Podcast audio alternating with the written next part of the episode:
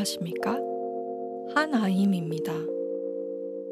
여러분은 지금 특이 취향 불면자들을 위한 약간 이상한 꿈짜리 수다 아임 드리밍을 듣고 계십니다. 오늘은 전혀 별다른 이유가 없는 것 같은데 이름에 대한 얘기를 해보려고 합니다. 하필이면 이 주제가 떠오른 어, 뭔가 무의식적인 이유가 있긴 할 텐데 제가 저의 미스테리한 무의식의 조화를 이해를 못해서 별다른 이유가 없는 것처럼 보이는 것 같습니다. 그렇지만 저는 엮을 수 있어요. 저는 줄줄이 사탕을 좋아하기 때문에 그리고 전혀 상관없는 점을 상관이 있도록 있는 걸 좋아하기 때문에 이번 주제도 과거에 벌어진 일과 엮을 수 있습니다. 아무래도 저번 주에 등장했던 괴물성 어, 우리 이혜원 기획자와 제가 번역한 알렉사 라이트님의 책 괴물성과 관련이 있는 것 같습니다. 아무튼 정확히 어떻게 엮는지 일단 우리 전통이 있으니까 시작 멘트부터 한 다음에 말씀을 드릴게요. 그럼 오늘의 꿈짜리 수다 시작할게요.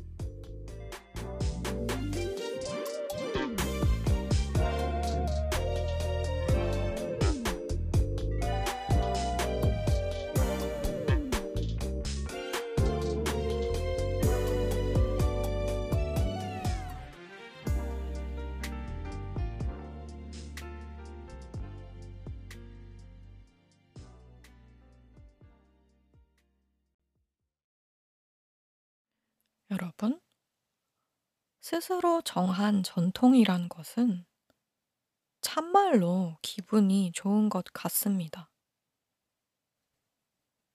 일반적으로는 집단이 아닌 개인의 경우에는 이것을 전통이라기보다는 음, 음, 루틴이라고 부르는데 저는 결국 그것이 개인의 삶에서 작용하는 방식이 같다고 생각합니다.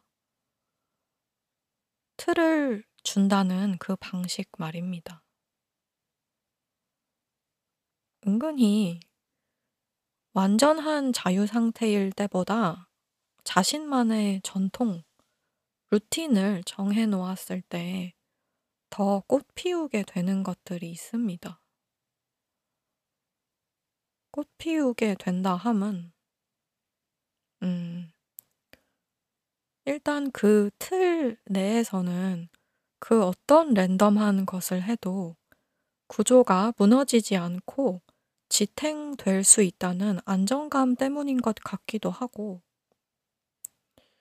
또한 안정감까지 가지 않더라도 뇌 에너지가 절약되는 효과로 인해 절약이 없었더라면 하지 못했을 일을 할 수 있게 되는 현상 같은 것을 말합니다. 가장 간단하게는 몇 시에 일어나고 몇 시에 잘 것인가 하는 루틴이 있겠고, 비슷하게는 시간표, 데드라인 등이 있습니다. 또한 이 팟캐스트 에피소드 하나당 전체 오프닝 멘트와 클로징 멘트가 있는 것도 틀입니다. 그리고 또 오프닝 구간 내에서의 오프닝 멘트와 클로징 멘트가 있는 것도 틀입니다. 얘네를 정해 놔서 저는 뇌 에너지도 절약할 수 있고 안정감도 생깁니다. 그리고 남는 에너지와 안정감의 결과로 마음 놓고 이리저리 돌아다녀 보는 거죠. 비유적으로 머릿속에서 말입니다. 아무튼 그렇게 해서 오늘 갑자기 등장한 주제가 이름인데, 어, 의식적인 과정은 아니었지만 막상 이름이라는 주제가 의식 위로 떠오르고 난 뒤에 생각해 보니 아마 이것은 지난주에 반인반수 에피소드를 하면서 프릭들 얘기가 나와서 떠오른 주제 같습니다. 괴물성, 어, 우리 이혜원 기획자와 제가 번역한 알렉사 라이트님의 책 괴물성에서 프릭쇼가 등장하는데 저번 주에 그걸 언급했었죠. 음, 괴물이라고 명명되는 존재야.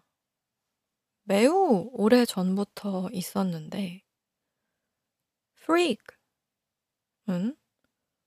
어, 그 괴물이라는 정의 중에서도 좀 하위 개념이고 특히나 좀 최근의 20세기 프릭쇼 시대에 쓰였던 단어란 말이죠.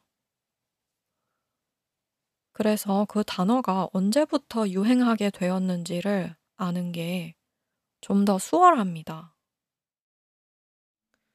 그리고 그렇게 시작을 대강이라도 유추할 수 있기에 이름을 붙였다 는 생각을 할 수 있는 거죠.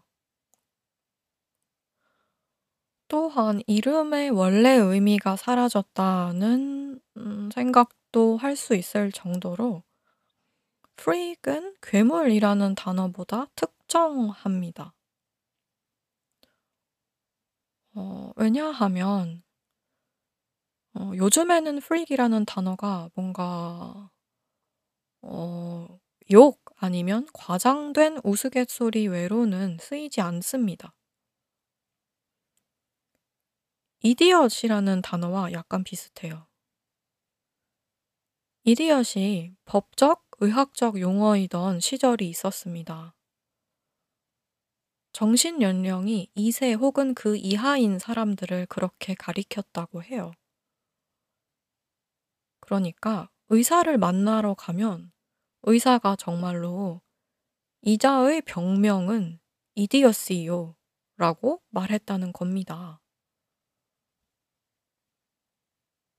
현대에서는 이디엇이라는 단어가 법적, 의학적 효력은 없고요. 별로 특정하지 않게 멍충이를 가리키는 말이 되었습니다. 프릭이라는 단어는 20세기 프릭쇼 시대에 들어와서야 부정적 의미를 갖게 되었다고 합니다.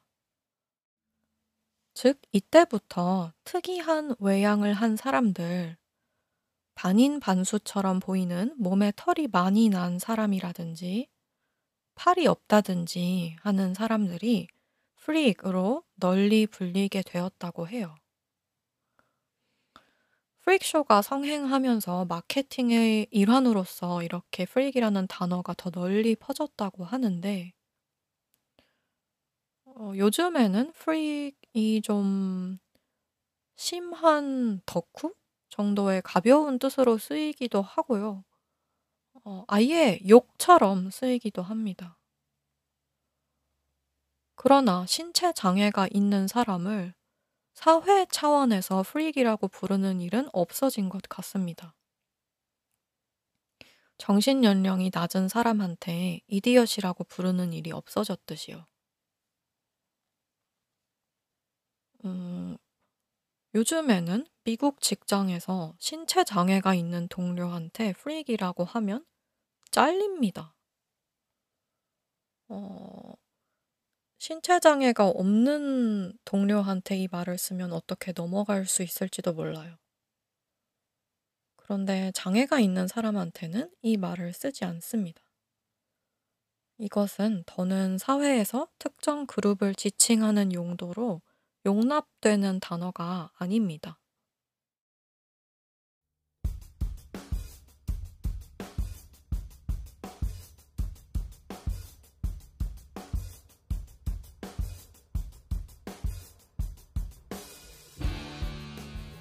시대가 바뀌면서 이렇게나 단어들의 의미가 바뀌기도 하는데, 아이러니하게도 최초의 프릭이라는 이름표가 유행했던 배경을 보면 이 프릭들을 프릭이라고 명명함으로써 사회에서 배제하는 효과가 있는 동시에 바로 그 명명 때문에 그들의 존재가 구체화되는 효과가 있었습니다.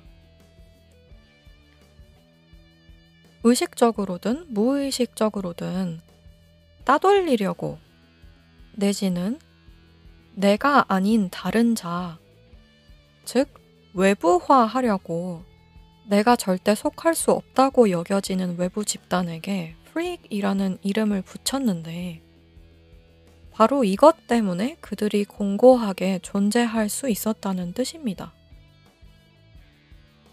프릭의 정의가 바뀐 지금조차 그들은 공고히 존재합니다. 그 단어가 존재하기에 우리는 그 흐름을 따라갈 수 있습니다. 20세기에는 이러저러한 사람들이 프릭으로 불렸다. 21세기에는 더는 그러저러한 사람들이 프릭으로 불리지 않는다. 그런데 만약 이 단어가 없었다면, 어, 누가 프릭이었는지 당연히 모르겠죠. 어, 프릭이라는 단어가 없으니까 20세기에 살던 그들은 주류 사회로부터 분리된 그룹으로서 존재한 적도 없었던 겁니다. 어, 눈에 보이는 신체적 특징을 가진 개개인 정도로 흩어져서 존재했을 거고, 21세기에 와서 누군가가 그들을 모아서 그들에 대해 알아보는 것이 어, 불가능에 가까웠을 겁니다. 21세기의 어, 누군가가 옛날에 살았던 이러저러한 사람들을 freak이라고 부르자 라고 했을 수는 있죠. 어, freak이라는 단어가 20세기에 없었으니까 부정적인 의미도 존재하지 않았을 것이고 따라서 21세기에 freak이라는 단어가 새로 태어난 것으로 가정해보자면요. 그런데 그렇다 하더라도 21세기의 누군가가 100여 년 전에 존재했던 사람들을 자신의 사상체계 안에서 그룹화하는 것과 실제로 20세기부터 그들이 그룹화되어 그 안에서 삶을 영위한 것 사이의 차이는 분명하다고 저는 생각합니다. 20세기의 프릭들은 살아있을 당시에 이미 구체화된, 어, 물론 계속해서 뉘앙스는 달라졌겠지만, 그래도 존재했던 프릭이라는 정체성 내에서 살았습니다. 어, 이것은 분명 그들의 존재를 일부 정의하는 효과가 있었을 겁니다. 어, 어떤 집단이라도 이렇습니다. 나는 이러저러한 나라의 국민이다. 나는 이러저러한 학교의 졸업생이다. 나는 이러저러한 회사의 직원이다. 그것을 본인도 알고 타인도 아는 것은 미래에 누군가가 어, 나에게 그룹화된 이름을 붙이는 것과는 큰 차이입니다. 음, 그런데 그렇다고 해서 후세가 과거의 것에 이름을 붙이는 것이 어, 무의미하다는 뜻은 아닙니다. 우리는 이름 붙이지 않은 것을 어, 따라갈 수 없습니다. 어, 아주 현대적인 관점으로 보자면 일단 검색창에 검색을 못 합니다. 중세 시대 사람들은 자기들이 중세에 산다고 생각 안 했을 거예요. 그런데 우리가 중세라고 이름을 붙였단 말이죠. 그 중세 시대라는 이름이 없다면 뭘로 검색을 해야 중세 시대의 흐름을 알아볼 수 있을까요? 음, 알아볼 수 없는 거라고 저는 생각합니다. 그리고 기술이 없는 자연적 상태의 인간 관점에서 보더라도 이름이 없는 것에 대해서는 정보의 전달 자체가 한계적인 경우가 많은 것 같습니다. 구전 문화에서는 부모가 부모의 부모로부터 또 그 부모의 부모는 그들의 부모로부터 정보를 전달받는다고 하지만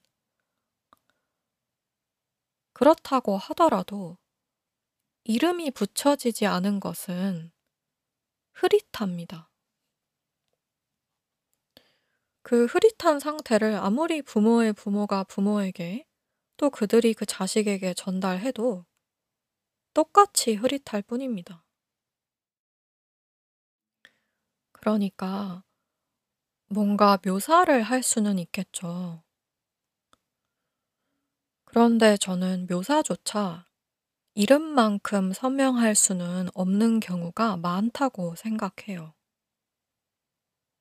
특히 시공간을 초월할 때.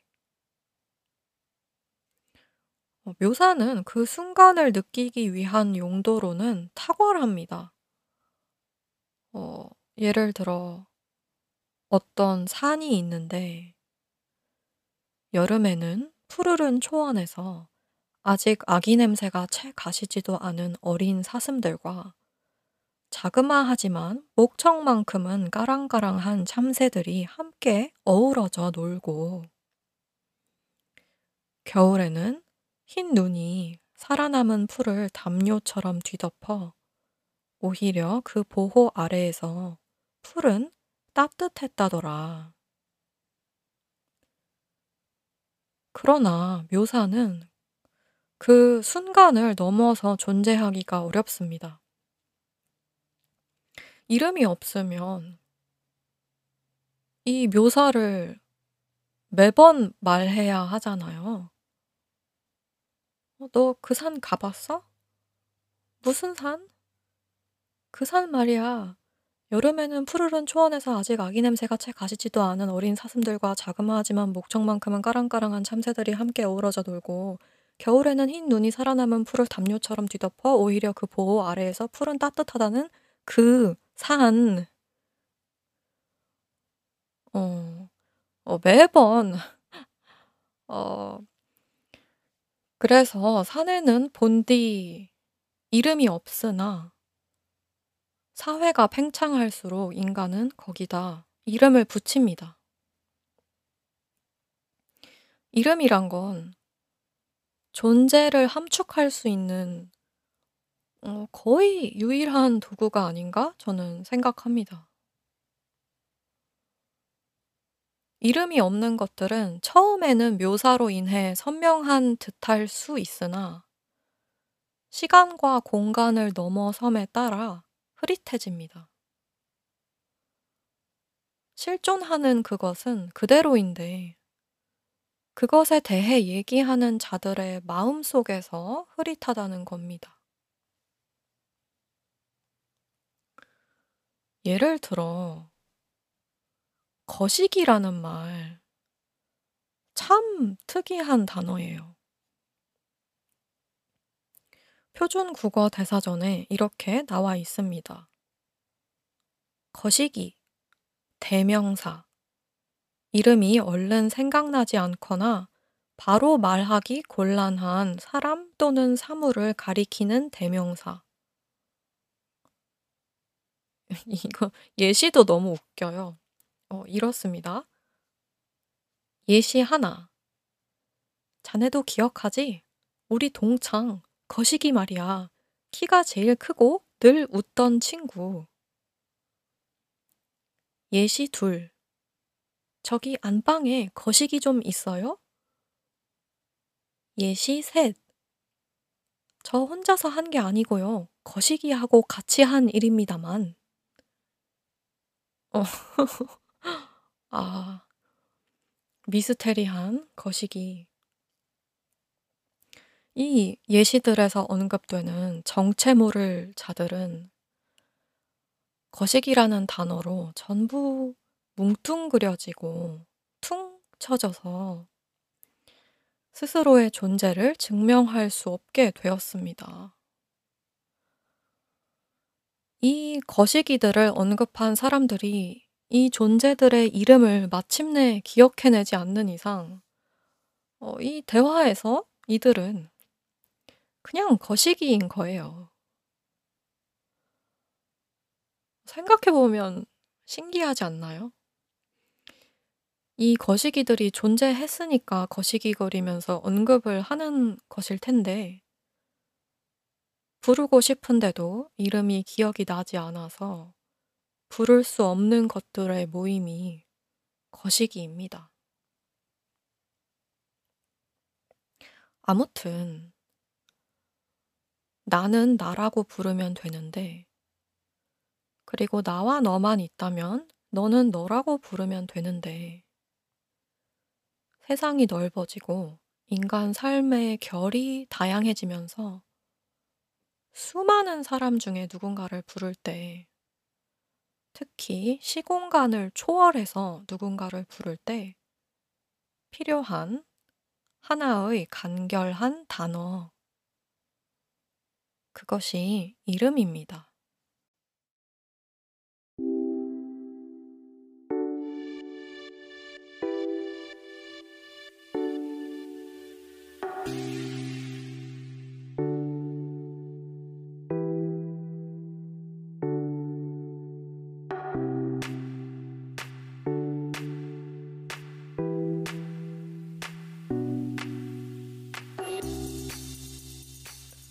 여기서 잠깐 왜 갑자기 이름이라는 주제가 제 무의식에서 의식으로 떠올랐는지에 대해 또 다른 추측을 해볼 수 있습니다. 블록체인 코인 때문이에요. 어, 금서 금지 에피소드를 하면서 코인에 대해 조사를 했는데 새로운 화폐들의 이름이 어, 너무 멋있는 거예요. 어, 일단 블록체인하고 탱글이라는 단어도 꽤 멋있잖아요. 그런데 코인들이나 토큰들이 다 종류도 어마어마하고 이름들이 무슨 어, 아이돌 같아요. 포부가 느껴져요. 어, 이를테면 코스모스의 아톰. 킹 멋있죠? 안녕하세요. 코스모스에서 멋짐을 맡고 있는 아톰입니다. 어, 이럴 것 같지 않아요? 어, 또 있어요. 테라의 루나. 어, 왕짱 멋있죠? 안녕하세요. 테라에서 보컬을 맡고 있는 루나예요. 음. 사실 이런 부분에만 혹하면 안 되긴 합니다. 어, 사기인 코인도 있으니까 마케팅에만 혹하면 안 돼요. 이 에피소드는 투자 조언이 아닙니다만 혹시 가상화폐에 투자를 하거나 그것을 이용하실 거면 잘 조사해 보시고 투자 및 이용을 하셨으면 좋겠습니다. 이름이나 마케팅에 혹하지 마세요.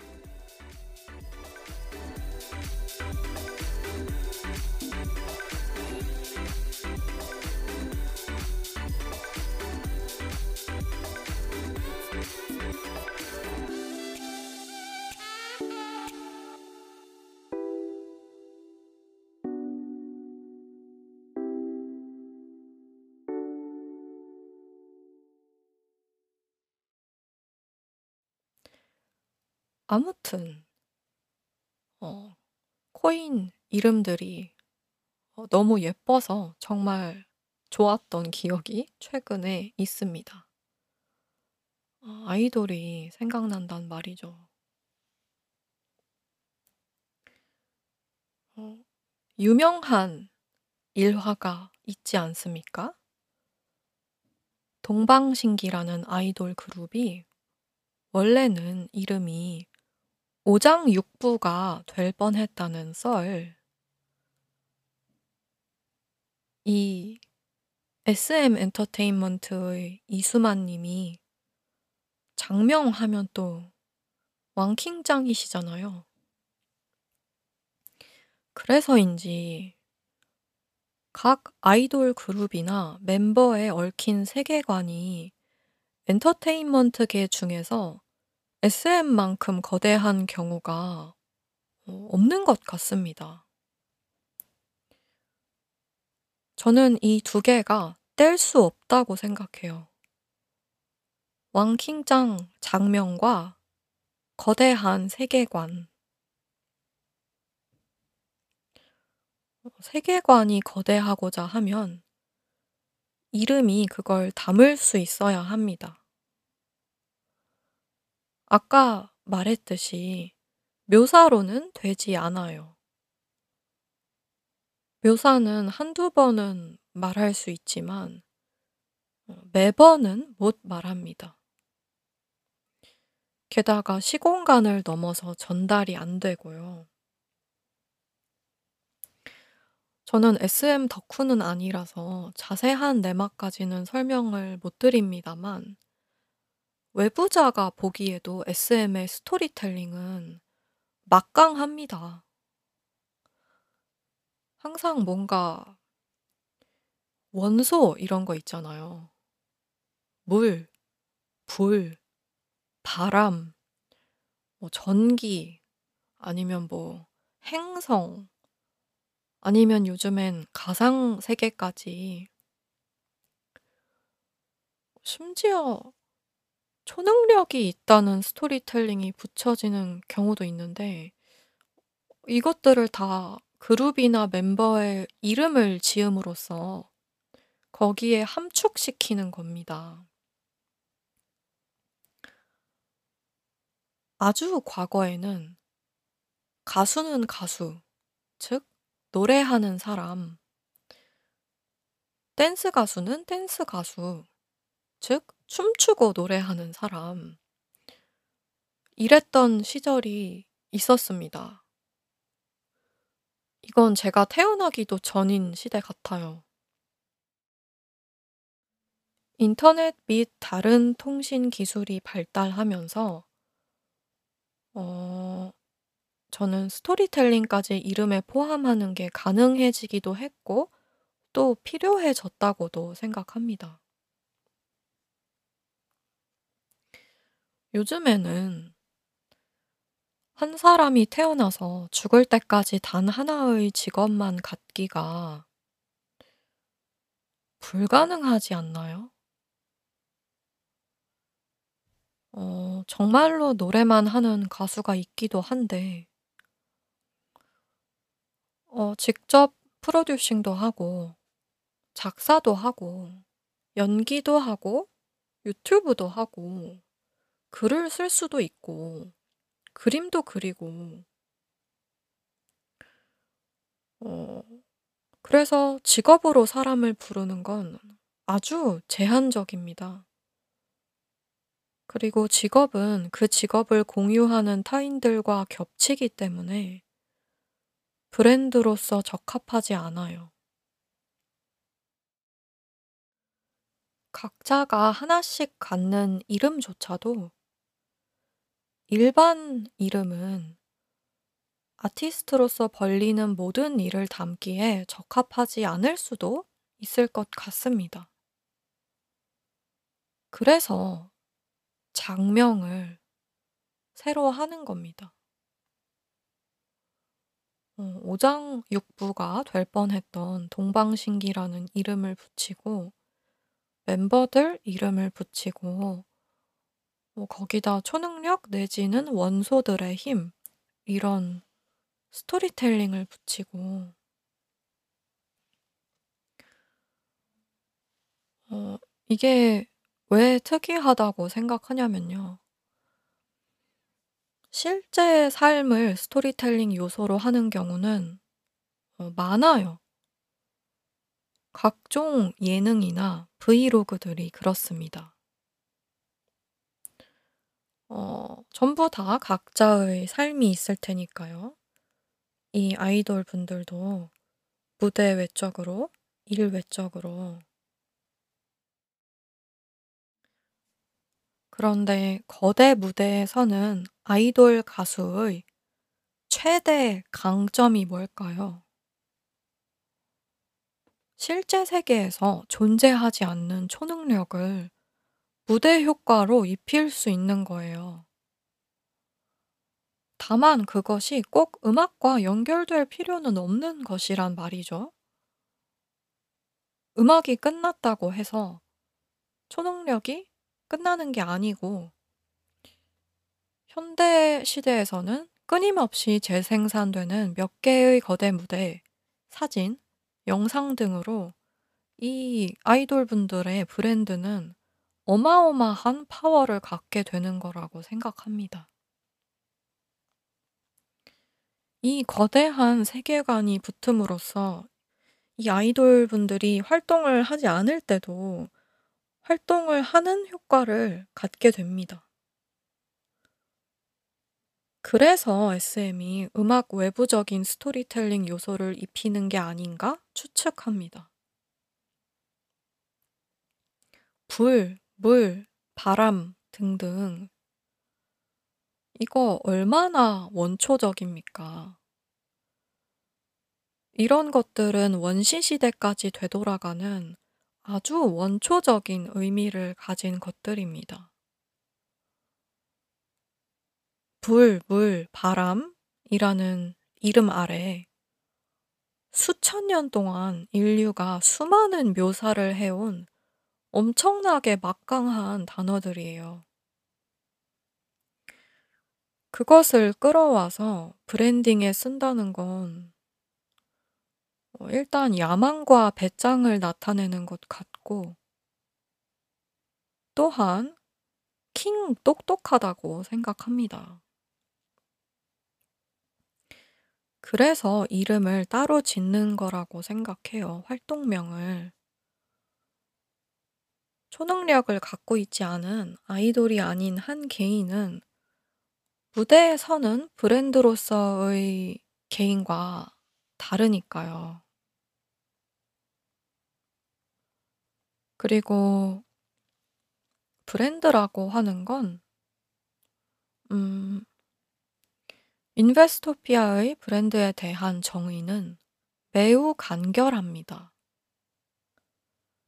브랜드라는 단어는 사람들이 특정 회사, 상품 혹은 개인을 알아볼 수 있게끔 하는 비즈니스와 마케팅 개념을 의미한다. 브랜드는 형태가 없다. 즉, 그것들을 실제로 만지거나 볼 수는 없다. 회사와 상품의 경우에는 그것이 브랜드라는 것에 별다른 부가 설명이 없어도 이해가 가는 것 같아요. 회사와 상품의 존재 이유는 자본주의 사회에서 대개 어 다른 사람들이 알아보게끔 해서 무언가를 팔기 위함입니다. 그런데 개개인은 회사나 상품과 다릅니다. 어 인간은 태어나서 뭘 하고 싶을지도 처음에 모릅니다. 어 갓난아기가 말이죠. 게다가 뭐 안다고 해도 왜그 어 "사실은 갓난아기들은 모든 비밀을 알고 있다." 이런 이론도 있잖아요. 어 실제로 그렇다고 하더라도 갓난아기들은 외부 세계에 그것을 전달을 못합니다. 그래서 태어나서 뭘 하고 싶을지 실제로 모르거나 모르는 거나 마찬가지인 효과가 있다고 봐도 안전할 것 같습니다. 이 이유로 개인이 태어났다고 해서 브랜드가 되지는 않습니다. 분명 이름이 있는데도 브랜드는 아니에요. 태어나서 한참을 살아도 저절로 브랜드가 되진 않습니다. 서울시 강남구 신사동에 거주하는 70대 김모 씨는 이름이 있지만 그 김모 씨가 방송을 타도 사람들은 김모 씨를 모릅니다. 음, 그러나 개인이 타인의 알아봄을 목적의 일부로서 활동하게 되면 브랜드가 됩니다. 어, 개인의 경우에는 회사나 상품과는 달리 이것이 영리 목적일 수도 있고 아닐 수도 있습니다. 어, 이 Investopedia 정의에서는 비즈니스와 마케팅 개념이라고 branding을 설명하지만 어, branding은 특히 개인의 branding은 요즘 시대에 너무 광범위해서 어, 전혀 아무 2차 목적 없이 어, 그냥 오로지 누군가가 나를 알아보도록 이 부분에만 초점이 맞춰져 있을 수도 있다고 생각합니다. 아무튼 인간이 저절로 브랜드가 되지는 않는다는 점 때문에 브랜딩 행위의 주체가 외부자인 경우 그렇게나 비인간적으로 느껴지는 것 같습니다. 아까 언급한 프릭이라는 단어의 유행이 프릭쇼로 돈을 버는 사업이 활성화되면서 더 퍼졌다고 했잖아요. 이것이 브랜딩의 일부인 것 같아요. 사람들이, 어? 프릭쇼? 하고 그것이 무엇인지 알 수 있도록 하기 위하여. 그런데 프릭들은 그 일을 해야지만 먹고 살 수 있는 사람들이 많았기는 하지만 그렇게 먹고 삶에도 불구하고 그 프릭이라는 이름이 마냥 좋기만 했을까요? 저는 아닐 것 같아요. 그들이 통제하는 브랜딩이 아니었을 테니까요.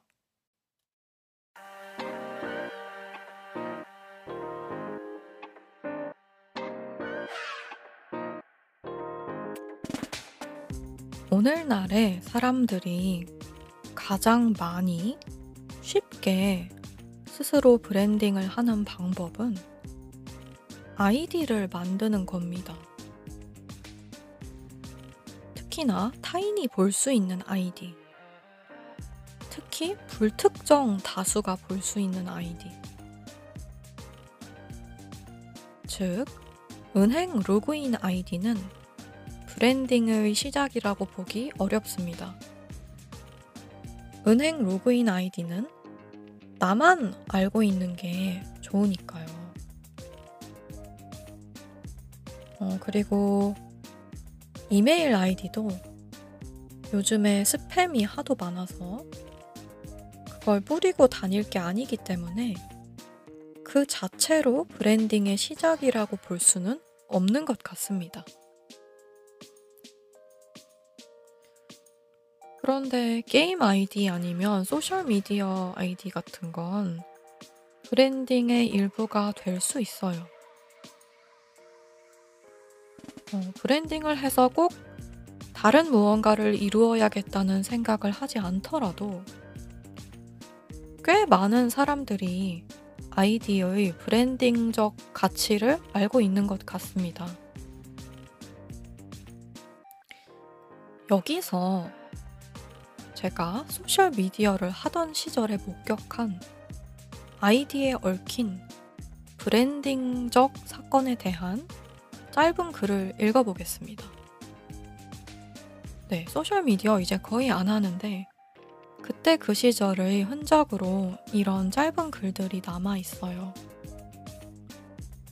오디오로 읽는 거기 때문에 약간의 수정을 거쳤습니다.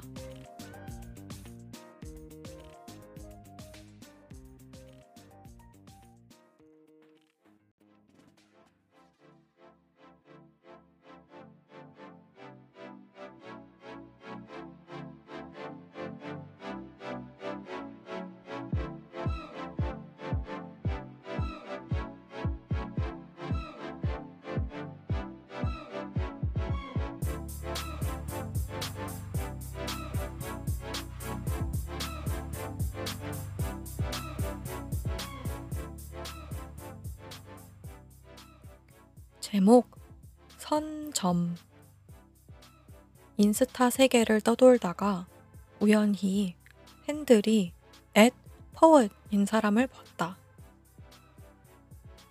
P-O-E-T 시인이라는 뜻의 아이디. 포스트가 한 개인데 팔로워가 수백 명이다. 유명인인가? 아님 유명인이었던 사람? 곧 유명해질 사람? 하고 생각했다. 그런데 사진을 클릭하고 댓글을 확인하니 그 내용은 대략 세 종류였다. 1번. 제발요, 포에님. 이 아이디를 포기해주세요. 2번. 앳 인스타그램아. 이놈 봐라. 쓰지도 않을 아이디 독차지하고 있다. 내 쫓아라. 3번. 앳 포엣. 너 이 슈반바야. 너는 쌍시옷, 쌍기역, 느낌표, 우물정, 느낌표, 느낌표, 느낌표. 음. 놀라웠다. 댓글에 따르면 이 사람은 10년간 저렇게 많은 이가 탐내는 아이디를 갖고 있으며 아무것도 하지 않았다고 한다. 2011년 8월 7일이 유일하며 마지막인 사진을 올린 날짜다. 놀랍다. 아니, 10년 전보다 인스타그램이 커졌으면 커졌지. 작아지지 않았는데. 대체 뭘 하고 있을까? 복권에 당첨됐나? 인터넷이 안 터지는데 사나? 죽었나? 아무튼 이 댓글 섹션에는 포엣이라는 핸들에는 별로 관심이 없고 그냥 하트만 하나씩 남기고 가는 사람들도 있는데 마치 절에 가서 불상을 만지면 행운이 온다든지 어떤 다리의 어떤 금동상의 반질반질한 부분을 만지면 소원이 이루어진다든지 그런 걸 믿고 하트를 남기는 느낌이다. 선점의 파워란 일이 큰가 보다. 이 사람은 아는지 모르는지 모르겠지만 어쨌든 사람들은 이 세상 단 하나의 인스타그램 앳 포엣에게 지금까지도 관심이 많다. 선점을 하면 이렇게나 좋구나. 그래서 오스카 와일드가 자기 모습 그대로 살라고 했나? 남들 티오 다 찼다.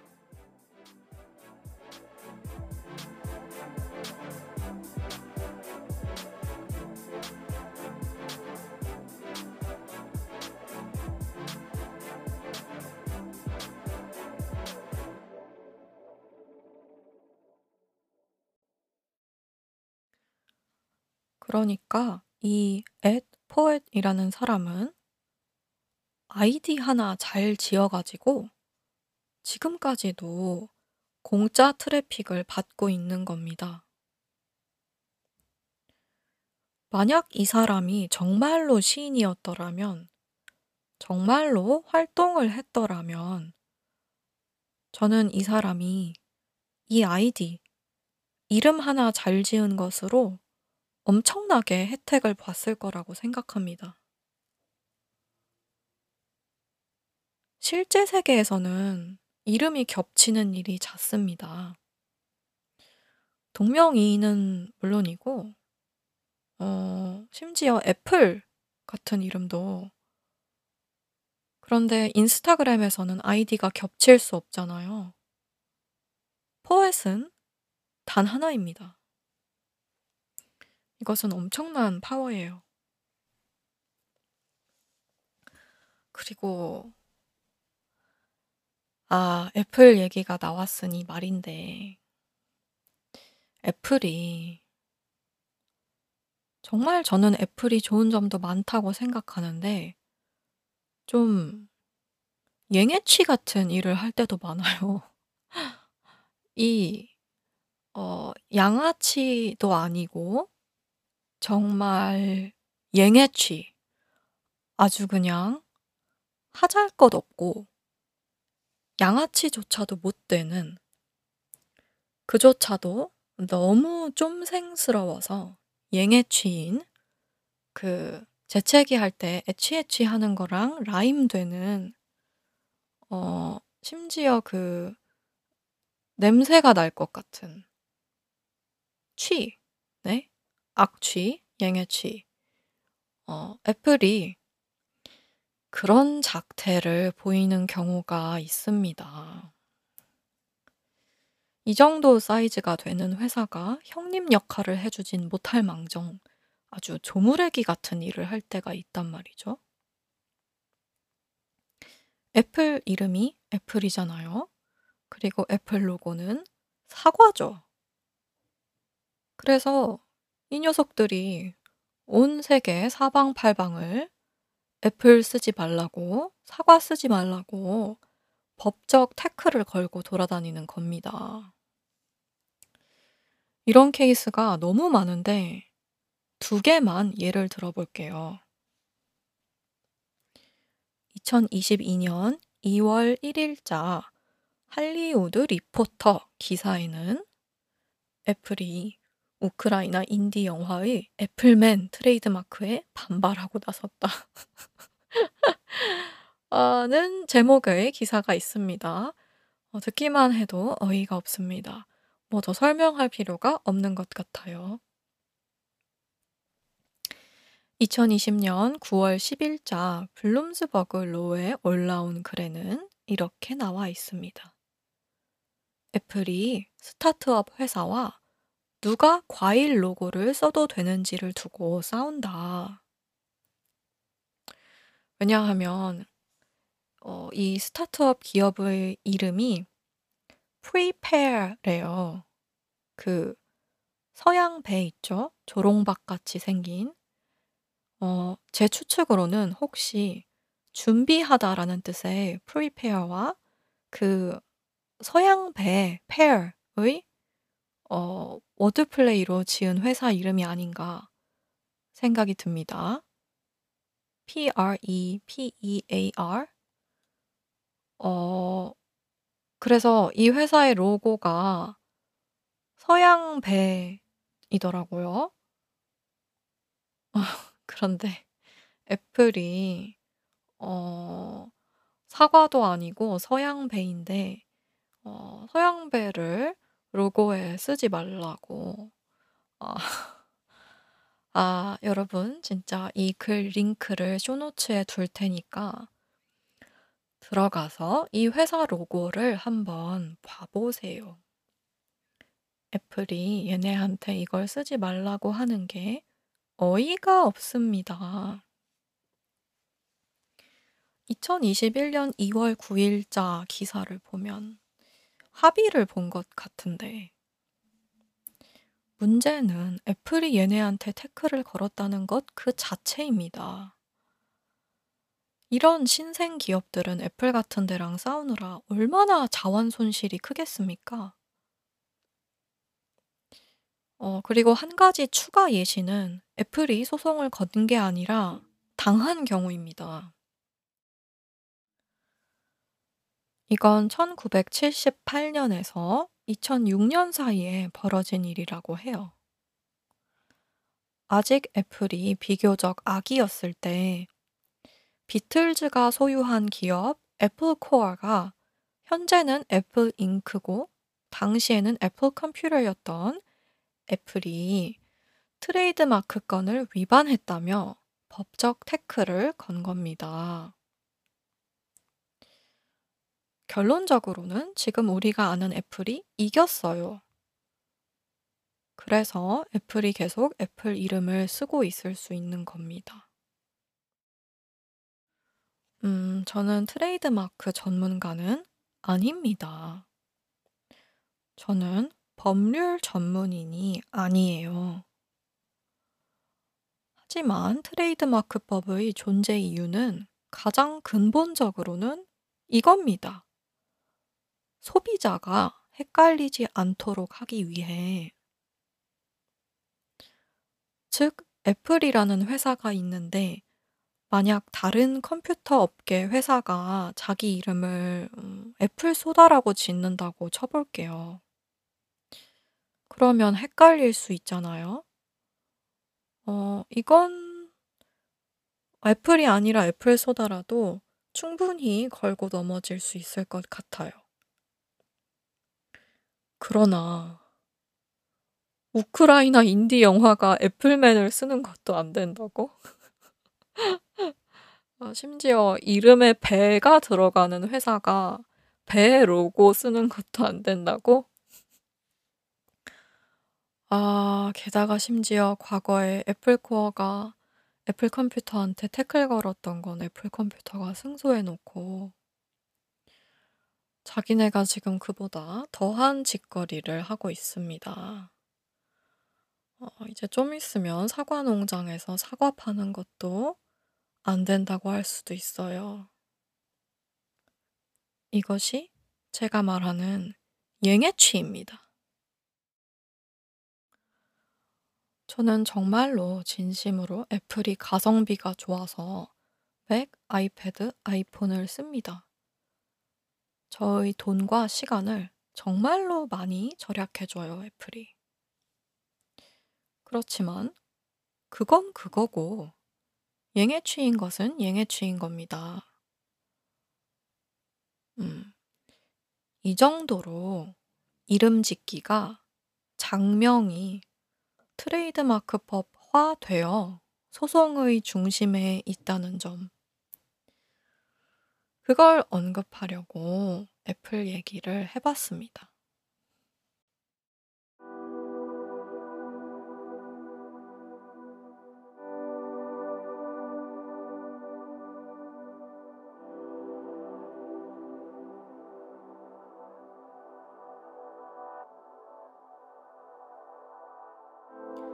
여러분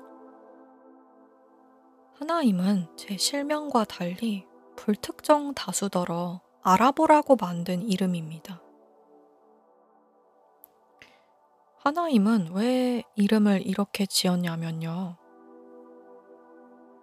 어 일단 엄마의 성이 한입니다.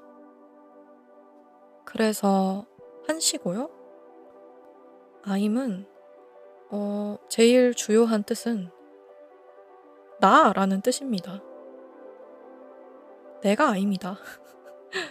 어 I am. 그래서 I'm I'입니다. 어 완전 단순하죠? 거의 뭐 주단태급 아닙니까? 저는 펜트하우스를 보진 않았는데 주단태는 압니다. 이름이 너무 강렬해 가지고 개인적으로 이름을 너무 잘 지었다고 생각해요. 어 일단 어 이 있을 법한 한국 이름인데 아니 동시에 단테, 단테의 신곡할 때 그 단테가 떠오르고 거기다가 심지어 성이 주입니다. 이것은 자신이 주인이며 신이라고 여긴다는 얘긴지 아무튼 그 드라마 장르에 맞게 좋은 이름을 지은 것 같아요. 다시 하나임으로 돌아와 보자면 어 처음에 아임이라고 지을 때는 생각을 안 했는데 아임 드리밍을 짓다 보니 아임이라는 이름은 어 제가 아임이기도 하지만 누구나 아임인 거더라고요. 때문에 I'm dreaming 제목을 보고 내가 꿈꾼다는 뜻으로 생각한 분들도 계실 것 같아요. 실제로 구글에서 I'm dreaming을 검색하면 지금은 이 팟캐스트가 좀 많이 뜹니다만 원래는 무엇만 떴었냐면요. I'm dreaming이라는 가사가 나오는 영어 노래의 발음을 한국어로 적어 놓은 글들이 어, 구글 검색 결과의 첫 번째 페이지를 가득 채웠었습니다. 그 크리스마스 노래. 저는 생각지도 못했는데 노래가 좋으니까 마음에 듭니다.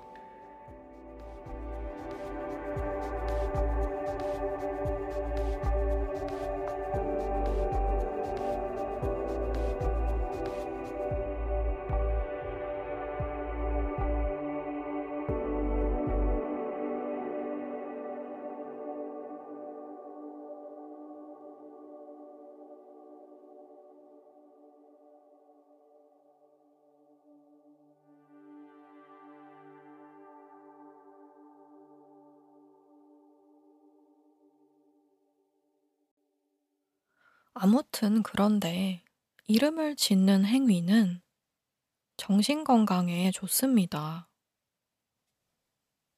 뭔가에 이름을 붙인다는 것은 사람이 태어나서 할 수 있는 궁극의 낙관의 표현 중 하나라고 저는 생각합니다. 어, 목표 세우기와 비슷해요.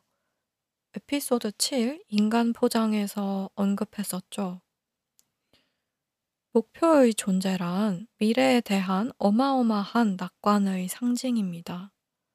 그 과정이 험난하든 성공하든 말든. 목표란 미래에 뭔가를 하고 싶고 할 거라는 낙관을 나타내는데 이름 짓기는 더해요. 이름 짓기에는 목적이 있을 수도 없을 수도 있어서 그런 것 같습니다. 음, 목적이라고 굳이 말하자면 그 사람의 존재를 계속해서 함축해서 부를 의향?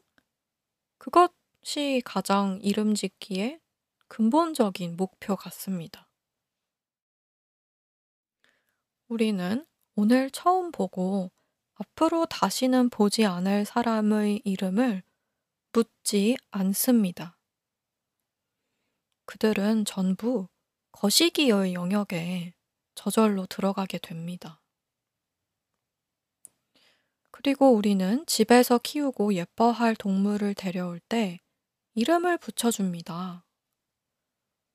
그 존재는 그냥 어디 길에 있는 거시기가 아닌 겁니다. 걔는 이름이 있어요. 왜냐? 앞으로도 부를 거니까. 걔가 최대한 늦게 죽었으면 좋겠고, 그때까지 계속 부를 거니까. 인형을 하나 사도 특히 그 인형이 전부일 시절인 어린아이일수록 인형에 이름을 붙여줍니다. 부를 거니까. 음, 연인들은 상대에게 애칭을 붙여주고, 친한 친구들은 서로 별명을 붙여줍니다. 그리고 모든 업계에는 그 업계에서만 통용되는, 음, 애칭들이 있습니다. 얼마 전에 이혜원 기획자가 말해줬어요. 국립현대미술관을 국현이라고 부른대요. 그런데 국, 국립, 국립 중앙 박물관을 중박이라고 부른대요. 아니, 대박이 아니라 중박이라니.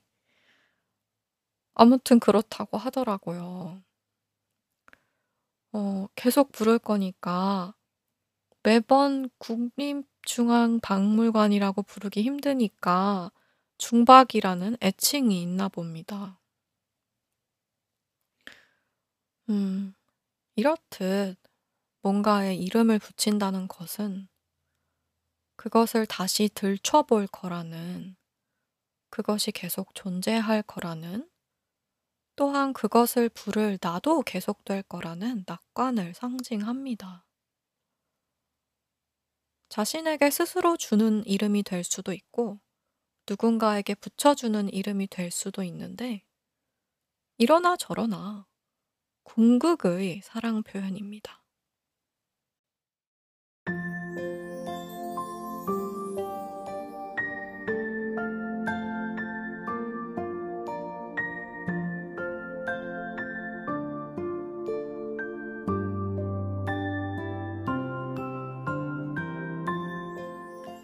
마무리할 시간입니다. 여러분, 저는 현재 주류 사회에서 유행하고 있는 긍정주의를 믿지 않습니다. 자꾸 위로를 한다고 하는데 별로 위로가 안 돼요. 하지만 목표와 이름 짓기에 담긴 낙관은 실제적이고도 상징적인 의미가 있다고 생각합니다. 그러니 여러분이 좋아하는 것들이 여러분에게 이름을 지어주고 또한 여러분도 여러분이 좋아하는 것들에게 이름을 지어주는 그리고 함께 목표로 나아가는 그런 낙관의 꽃으로 가득한 하루하루가 여러분에게 계속되기를 바랍니다. 이것이 바로 위로하지 않는 하나임, 긍정 주문을 퍼뜨리지 않는 하나임이 여러분을 위해 바랄 수 있는 소박한 듯하지만 제일 왕킹짱인 행복의 상태입니다. 오늘 에피소드에서 언급된 각종 토픽들 중 링크할 수 있는 것이 있으면 전부 쇼노츠에 올려놓을 거고요. 제 홈페이지에 가시면 녹취록을 보실 수 있는데 그 링크 역시 쇼노츠에 올려놓겠습니다. 여러분에게 특이 취향 친구가 있으시면 이 팟캐스트에 대해 얘기해 주세요. 그럼 아직 깨어 계신 분들도 잠드신 분들도 좋은 꿈 꾸시길 바랍니다.